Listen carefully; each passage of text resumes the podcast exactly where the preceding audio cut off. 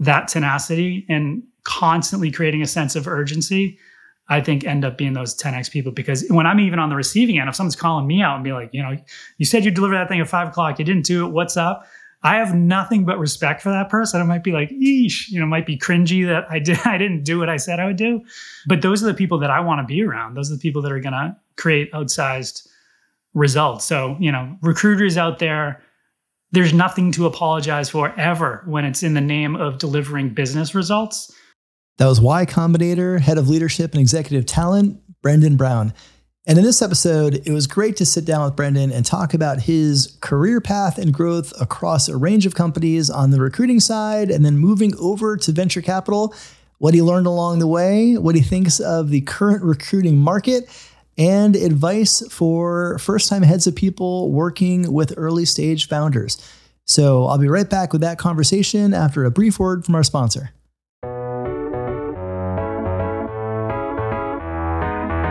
Support for the Redefining HR podcast comes from PIN. PIN is building the world's first employee-centric communications tool, powering fast-growing companies like Shopify, Rubrik, and Sneak. Automate messages across the employee journey so you never miss an opportunity and your employees are supported every step of the way. From onboarding to becoming a new manager and more, PIN helps companies communicate at scale. Go to pinhq.com for more information. That's PYNHQ.com. Reinvent communications for the distributed workforce. And now, onto the show. Hey everyone, welcome to Redefining HR Podcast. I'm your host, Lars Schmidt, and today I'm really excited to be joined by my friend, Brendan Browne. Brendan is the Head of Leadership and Executive Talent at Y Combinator, former Head of Global Recruiting at LinkedIn, and really has a career full of lessons and experiences that I'm excited to dig into with him in this episode. So Brendan, thanks so much for coming on the podcast. Yeah, let's start with an introduction. Yeah, it's awesome to be here. It's great to see you, and it's great to see you doing so well. Thanks for the invite. I have made the transition from TA operator at scale to VC talent guy, making things happen with much earlier stage companies and having a blast. Yeah, so there's a lot for us to kind of dig into in both of those roles, but I usually start at the beginning in these episodes. And, you know, you started as a recruiting manager at Sapient to kick off your career, and you've been in kind of recruiting and HR your entire career. Why recruiting? You know, what originally drew you to the field to begin with? I studied communications and Spanish, moved back home to Boston, lived with my parents, where they explained to me that there's going to be a lot of responsibility, rent to be paid, and so on. So I immediately thought, I need to move out of my parents' house, and I really want to be on my own. And I fell into recruiting. There was a friend of the family who said, hey, you might make a really good headhunter. I was like, I don't even know what that is. What's a headhunter? And they had me meet some of their folks who are in the business. And there was a woman named Sherry Borstein who hired me to take me under her wing to kind of show me the ropes. So I fell into it. I had some immediate pure luck success. You know, I got a few placements, that kind of thing, or it's just like, it just happened to be. And that put some wind at my back, and that I never looked back at that point. So that was the start of it. It was an accident. I never planned on getting into recruiting. I had no idea what it was. Yeah, I mean, look, my story is the same, kind of falling into it by accident. I think that's actually not that uncommon of a story, especially for people who've been, you know, doing this as long as we have. Following your career path, you know, you spent some time, obviously you started at Sapient, you were a recruiting leader at Microsoft, and recruiting leader, obviously, at LinkedIn. But in between, you were a head of people at Deem. And I'd love to learn more about that kind of detour, plan, maybe unplanned. Like, were you intentionally pursuing the CPO path when you went to Deem? Did it just kind of happen? Did you miss recruiting and kind of want to get back to that at LinkedIn? Like, walk me through that whole transition. It's a good question. I was at Microsoft leading recruiting for Microsoft Research, which was a phenomenal, just awe-inspiring job. No type of recruiting I've experienced like it. It was. If you know, we're recruiting people who are either going to go be a tenured professor at Stanford or SMU or MIT, or they're going to go do industrial research at Microsoft's Research Lab, which is amazing. But I made a very conscious decision. I wanted to get sort of back into startup land and left intentionally and joined Deem, which had raised $100 million, was scaling. I was the head of recruiting. And then it was sort of like battlefield promotion to lead HR, which was not really my intention, but I looked at it as a growth opportunity to leap in with both feet. And it was really, really tough. I mean, it was, I relied a lot on colleagues at other companies, people that actually the VCs put me in touch with to help out sort of craft what I was doing. As an example, I remember it was a short notice thing, and it was like, you need to prepare a deck, compensation strategy and benchmarking for the board. And I remember that weekend, just freaking out, being like, I have really no idea what I'm going to do. So it was really kind of the generosity of sort of the network that helped kind of get me through that time. So it was an incredible learning experience. It was very hard, made a lot of mistakes, but learned probably more in a very short period of time than I have at any other company going through that experience. And when I, left there, going to LinkedIn, I mean, it's kind of weird to use these terms now, but I often call it the most meta job in sort of all of recruiting, because you're the recruiting guy at LinkedIn. I was more than happy to dive 100% back into recruiting. Yeah. And so, you spent 11 years at LinkedIn, which, as we look at career spans today, that's like a couple lifetimes at one company. And you had a lot of different roles there, but the growth trajectory of the company from when you came to when you left was exponential. And I'd love to get your perspective. Like, a lot of people are in TA leadership roles or even people leadership roles. And they're in that, kind of all, all healthy startups are scaling, they're growing. But, we often use the term hypergrowth. That's a subset, right, of that broader kind of static growth. When you hit that period where you're like this and you're going up, that's a very unique experience. And I'd love to get your perspective. Like, obviously you've been through that, you led the recruiting engine for that at LinkedIn. What was the company size when you started? What was the company size when you left? And then maybe if you reflect back on that experience, what's one thing that you wish you knew at the end when you're kind of, beginning that, straight up kind of curve? What's one thing you wish you knew and you kind of embedded into the foundations of your TA operations then at the beginning that maybe in hindsight you would have done? So I started when the company was, I think it was like 800 or 900 people, something like that. And then when I left, it was like 16,000 and change. So in terms of kind of lessons learned and reflections, I would have been much clearer upfront about expectations, like what I was going to do, like really sort of bright line expectations with all stakeholders, and like not apologize for what I thought was necessary, which at that point, I mean, it's really two things. It was hire engineers and it was build my team. Like, we could see the horizon, like, this is going to be a much bigger company. I don't know if it's going to be 5X or 10X. I don't know how big. So therefore, I probably should have only put my time into, like, is the engineering stuff on track? And am I recruiting my butt off to build out the TA team, in particular, TA management? I needed to create as much leverage as I possibly can. And I spent probably too much time thinking we could deliver everything in a desire to be, probably to get a pat on the back, frankly. I mean, it was sort of my ego involved and whatever my insecurities were that I need to deliver and get a pat on the back, where I just should have been like, we can do two things. We can hire engineers and I'm going to build up my team. Anything else is below the line. So that's something, if if you're out there and you're thinking about or in a TA leadership job, that would be my strong advice, because everyone around the table is generally not that happy with recruiting at that stage, because it's almost inhuman to keep up with the demand when things hit that kind of exponential growth curve. So part of the only way to do it is create really, really bright line expectations, hash it out. If people want to battle you on it, bring in the right people who can help back up your expectation setting, but it's, so critical. Otherwise, I mean, you're busy as it is. Otherwise you have no life, because you're just, all you're doing is trying to keep up. And, you need to be sort of a little bit more surgical in what you can do.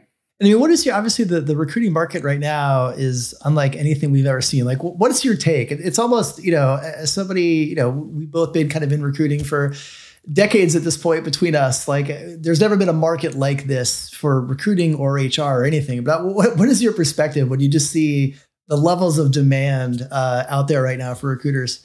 I mean, I've got an interesting vantage point being sort of in VC land now, because I hear about all these, just where the money's flowing, and the cost of capital has been like at or near zero, but will soon change. So everyone's got a fund, people raising bigger and bigger funds, putting in stuff, or more money in early stage, even huge PE firms putting money into early mid-stage companies. So it would only make sense that in turn, that goes to a lot of headcount, which in turn means that like you got to have recruiters. So I mean, the supply and demand dynamic is not sort of that foreign at the moment.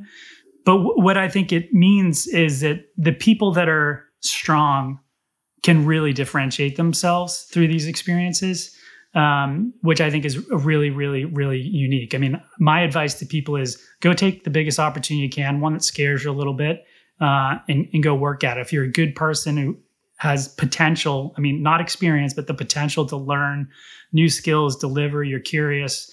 I think now is the time to take on as much experience as you can, because that's ingredient for transformation. That's the guarantee. You put in a couple, 3 years, year three, you will be a different human being. You'll be a different professional. But the dynamic is obviously driven up compensation and things like that. I don't know where that's going to all land, but I would say stick to your knitting in terms of what you've probably always done. Find a values-based company that aligns with who you are.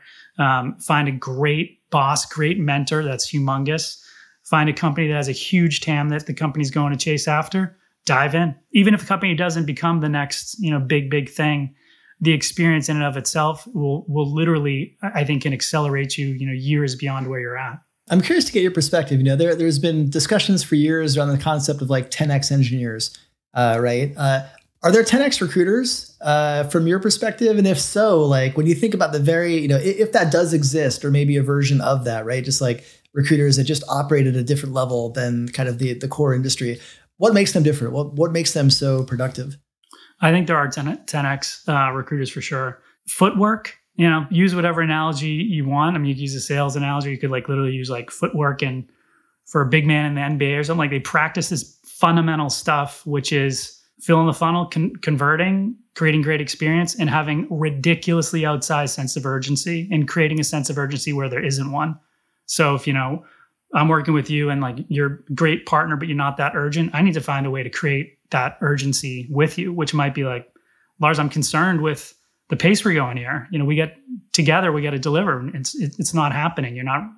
You're rescheduling interviews, your feedback is weak. I mean, it's the people that have that tenacity and constantly creating a sense of urgency, I think end up being those 10X people. Because when I'm even on the receiving end, if someone's calling me out and be like, you said you delivered that thing at 5:00, you didn't do it, what's up?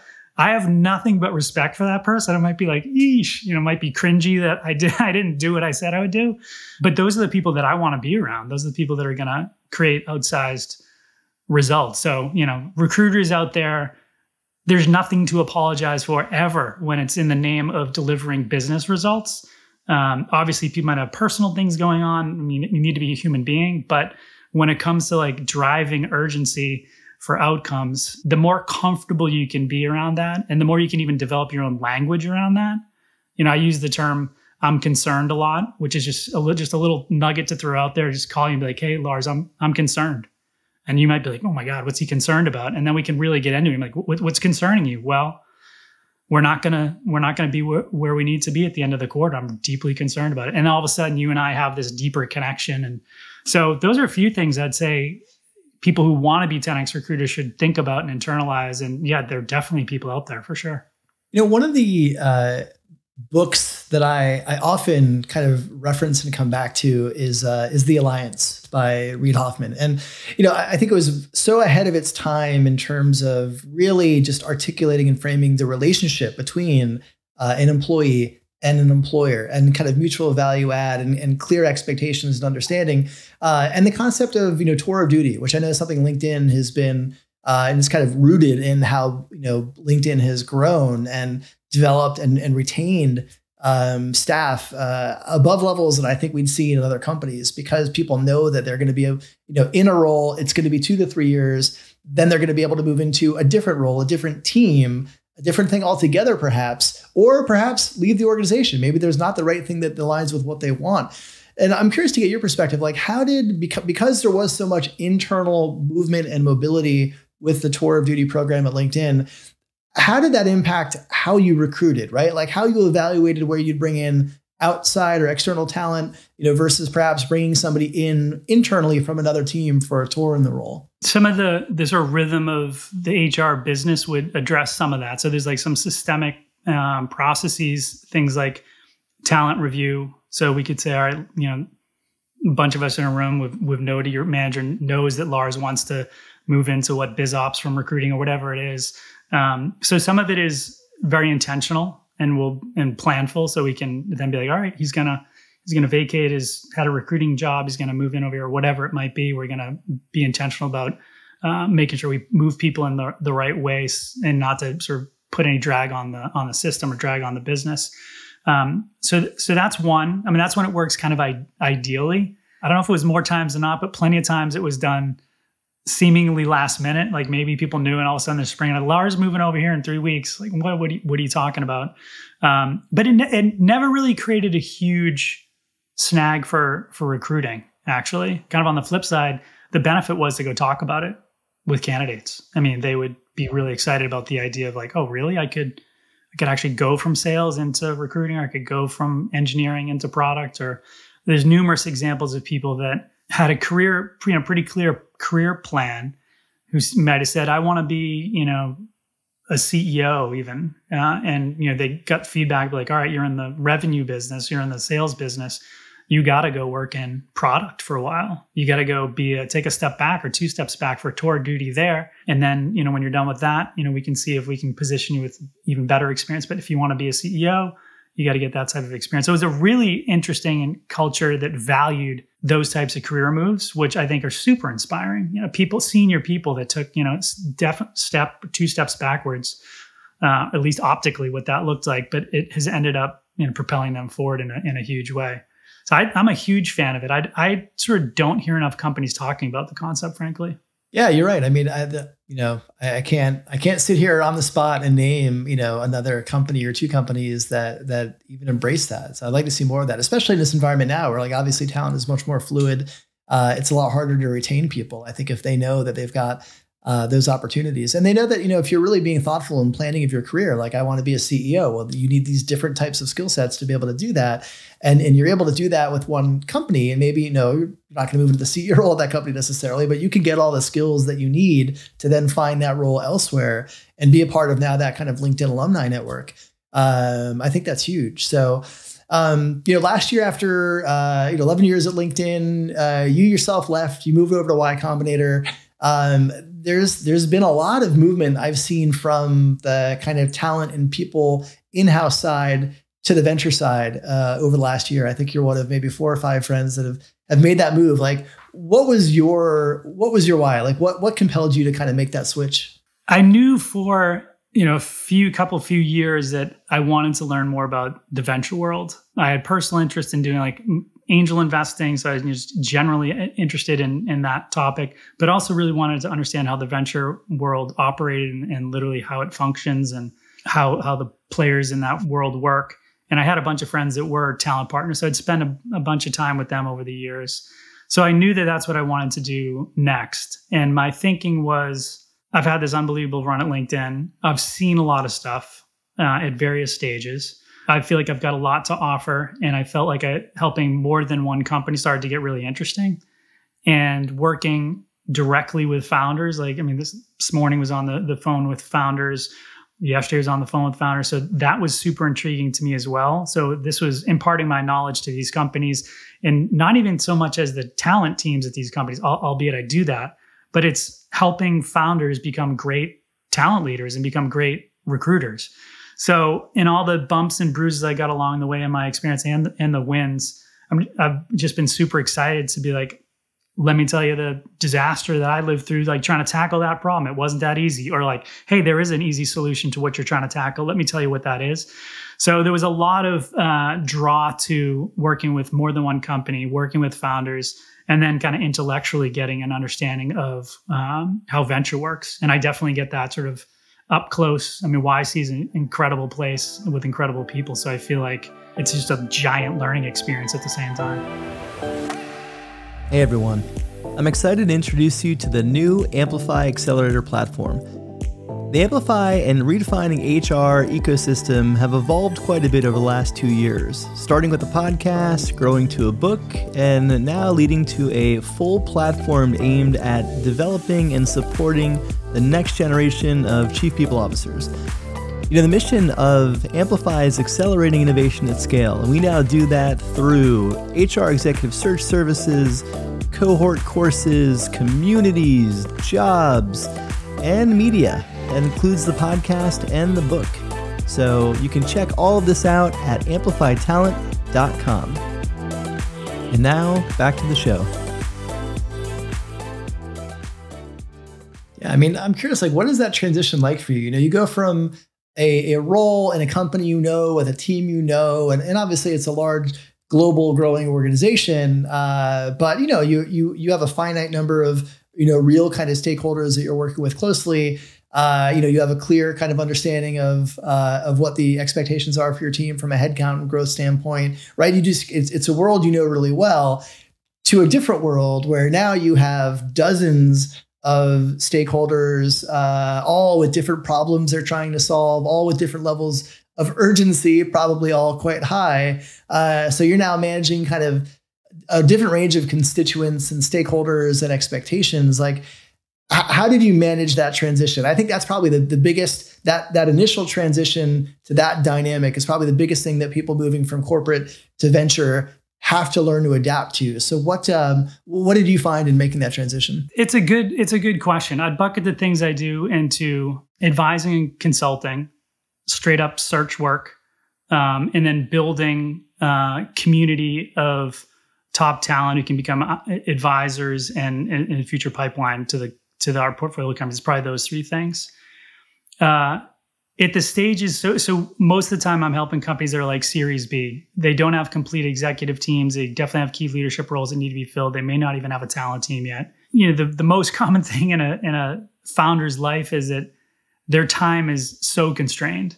So if I've got 2 minutes with you to guide you and coach you, I better maximize that time. It's not the type of thing like, Lars, let me throw a half hour on the calendar next week. We're going to talk about sourcing. It just, you know, there's no theoretical training that people have the time for, nor necessarily even need or want. So one, it's like sort of the way you talk and the way you relate to founders is different. You know, the good news as well is like some of them have experience doing this, some don't. So even just like the core basic things that you've learned in recruiting, if you're good at those things, imparting those things, you know, is super important. In terms of like balancing all this stuff, constant prioritization. You know, we have a couple prioritization meetings a week on the talent team, working with our partners to understand like, you know, what are we really going to do? What's above the line? I give feedback. Feel like I'm not going to deliver well if I take on this much. Maybe I take on this much. Here's the issue with this. I feel like I should back off of working with that company because they're already in decent shape.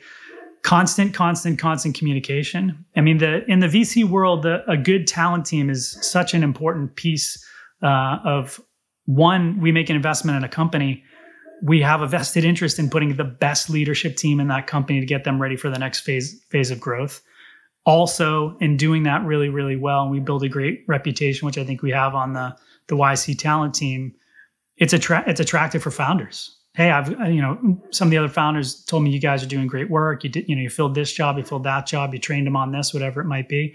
That puts us in a good spot for future rounds of investment, to lead future rounds of investment and that sort of thing. Now that makes a lot of sense. And I think, you know, one of the things that I'd love to get your perspective on, especially given those types of conversations you're having, is, you know, the trend that we've been seeing for a couple of years, but certainly now is, you know, companies are investing in ahead of people much earlier than they had in the past, you know, even at the A stage, in some cases, even, you know, usually not C, but, you know, A, certainly by B, they realize that you need to have that, you know, that person kind of thinking about the long-term scalability of the people infrastructure of the business so that, you know, when you go from, you know, 0 to 50 and then 50 to 500, you're able to do that. You're not, you know, kind of operating off Excel spreadsheets and Band-Aids like we had in the past, and then have to rip all of that out and put everything back in, which is hugely disruptive.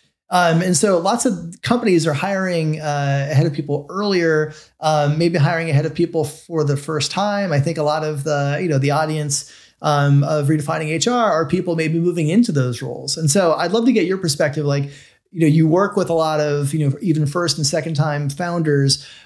What advice do you have for people leaders who are moving into those head of people seats to kind of, you know, really establish, understand and establish a strong relationship and partnership with their CEOs? It's a good question. And yes, a lot of people are doing it sort of, you know, earlier and earlier. I would go get advice from people who have been through it. Like there's a few people I know that, you know, there's one woman who's done tremendous work over the past, whatever, 10 years, but she's always been like, Brendan, I'm the person who takes company from like 100 to 1,000. That's what I do. Like someone like that is just a wealth of knowledge about what the realities are when you step in like a 0 to 1 type environment, or like you step in and there's nothing, or step in, there's just a handful of people. So one, it's sort of like get sober and get real about what the job entails, like emotionally, what does it mean in terms of actually the work that needs to happen, the type of things you do, because you want to make sure that, you know, I've talked to some folks who have a little bit, you know, they're later stage or bigger company folks who are really amazing at that stage. You know, they're really amazing. They can set strategy, they can move a group in a certain direction on an HR plan that may have no applicability when you're 20 people, 25 people. So one is to get really, really, really clear. Second is to understand the work that needs to get done. And then if you're considering those jobs, demand that you spend a lot of time with founders, multiple hours with the founders, because you're going to be attached at the hip with that person. It's going to be a lot of victories, a lot of hard work, but understanding how that person thinks, truly how they view the talent and HR function is going to be paramount. And if you have any questions about whether there's alignment there for you, probably walk away, I would say, because the work's too hard. I mean, it's difficult. It's very rewarding work to be in company building, but it's hard. And you got to feel like that founder and you have shorthands. So, you know, quick text to understand what each other is trying to get done, calls whenever you need to, giving you air cover where it's necessary, making sure that person will take direction from you as an HR leader to kind of represent the company in the right way and frankly say the right things at the right times. But if you don't have that, I mean, that goes for bigger companies too, but definitely in a startup, you'll be miserable. So I think that relationship obviously is key, and just demand the time to sit down and spend getting to know each other as a person and also as a leader. Yeah, that's really good advice. And so I hope, you know, viewers and listeners take that to heart. And I'm curious, you know, kind of something you said around like how CEOs think about talent and people ops and recruiting. And I think early stage startups, they tend to be, you know, very focused, obviously, on recruiting, you know, key hires, growth is essential at that stage. But as we think about, you know, the landscape of modern HR today, whether it's like how we think about diversity, equity, and inclusion, how we think about workplace flexibility, hybrid structures, employee experience, right? I think all of these kind of, you know, newer concepts of HR and like how we prioritize our work and think about our work. Does that resonate with them? Are they thinking about that? Like what has been your experience when you have conversations about, you know, broader people ops outside of recruiting? Yeah, it's a really good question. It's an interesting observation too, in terms of like what's happening. All of the founders I work with think about talent and people strategically, I would say. They know that their culture is sort of like an accelerator for all that stuff, but they may not have experience or someone advising, coaching them, guiding on the things you just described. So I would say, you know, if you're out there thinking about one of these jobs to be head of people at a 100-person company, 50-person company, do what we talked about, but also see if you can glean in that kind of where the person's head is related to these topics, or even like do some coaching while you're interviewing them to see how they respond to it. I mean, every founder I'm spending time with, it's clear to me they're, I don't know what the right analogy is, they're like a blank canvas on some of these topics. Like they want to do this work, they want it to be filled in. So it's top of mind for people. And the big thing on their mind is like, obviously there's execution. These companies need to thrive and survive and scale. So it's all about execution and delivery. And they know that I want this to be the most amazing place to work on the planet, period. So they're wide open to being coached on this stuff. It's just they don't know what they don't know. And some of them, it's like the first, some of it's the first job, some of it's the first company they've founded. So, you know, I think you got to go in assuming that there's even things that you might think are basic as an HR person, they'll eat it up. So, I mean, that bodes well for, you know, HR leaders out there that are steeped and really know these topics well and are passionate about them. You know, that's a great example of like how you can influence. You can shape, you hear like these comments like, oh, you can come in HR and shape the culture. Yeah, you can. In those situations where you come in and you're coaching a founder on diversity or, you know, whatever it might be. I mean, it could be any topic related to HR. We want to have the best performance review process anywhere on the planet. Here's what that looks like. 9 out of 10 times that founder is going to be like, that's awesome. Go do it. So I would say, you know, there's a lack of knowledge just based on the fact that these founders may not have had those experiences. Maybe they haven't lived through those. Well, Brendan, I appreciate you, you know, sharing your journey from LinkedIn to Y Combinator and all the insights you've gained along the way. We end every episode with a lightning round just to help the viewers learn a little bit more about you. So you ready to jump in? Let's do it. All right, man. I'm checking out your Spotify list. Who am I going to learn are the top 3 artists that are in frequent rotation? Stuff that's in kind of heavy rotation. Phoebe Bridgers, I'm a big fan of. There's kind of electronic artist called Jimmy Stack, who I really, really like. And then anything produced by DJ Premier. I'm about to check out DJ Premier. And you, I know you play guitar as well. So I'm also going to have to check out some of your jams. You've been posting those on LinkedIn. Other thing that's in heavy rotation is DJ Blue, which is, I've got an album out there. So go listen to DJ Blue. Both hands. Right. So, yeah. Hey, I had no idea. Yeah. Now I will definitely be checking out DJ Blue. That's awesome. Okay, we're going to switch to the screen. What was your latest binge watch on, you know, Netflix, Amazon, whatever streaming service you prefer? One that I get into, I mean, it's not new, but Russian Doll. Mm-hmm. So that was one that I got heavily into. And then You was another one I got into. All right. We're shifting careers. You can't work. I'm taking venture off the table now as well. You can't work in recruiting or venture. What would you be doing? I'd be making music.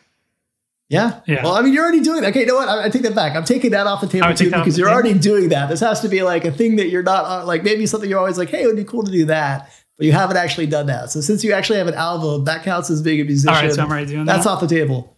Probably. I mean, I had interest early on in going into psychology, and you know, I consider myself a pretty compassionate person, and sort of helping people is really, really important to me. So if I wasn't doing music or doing what I'm doing now, that might be interesting to pursue that as a path.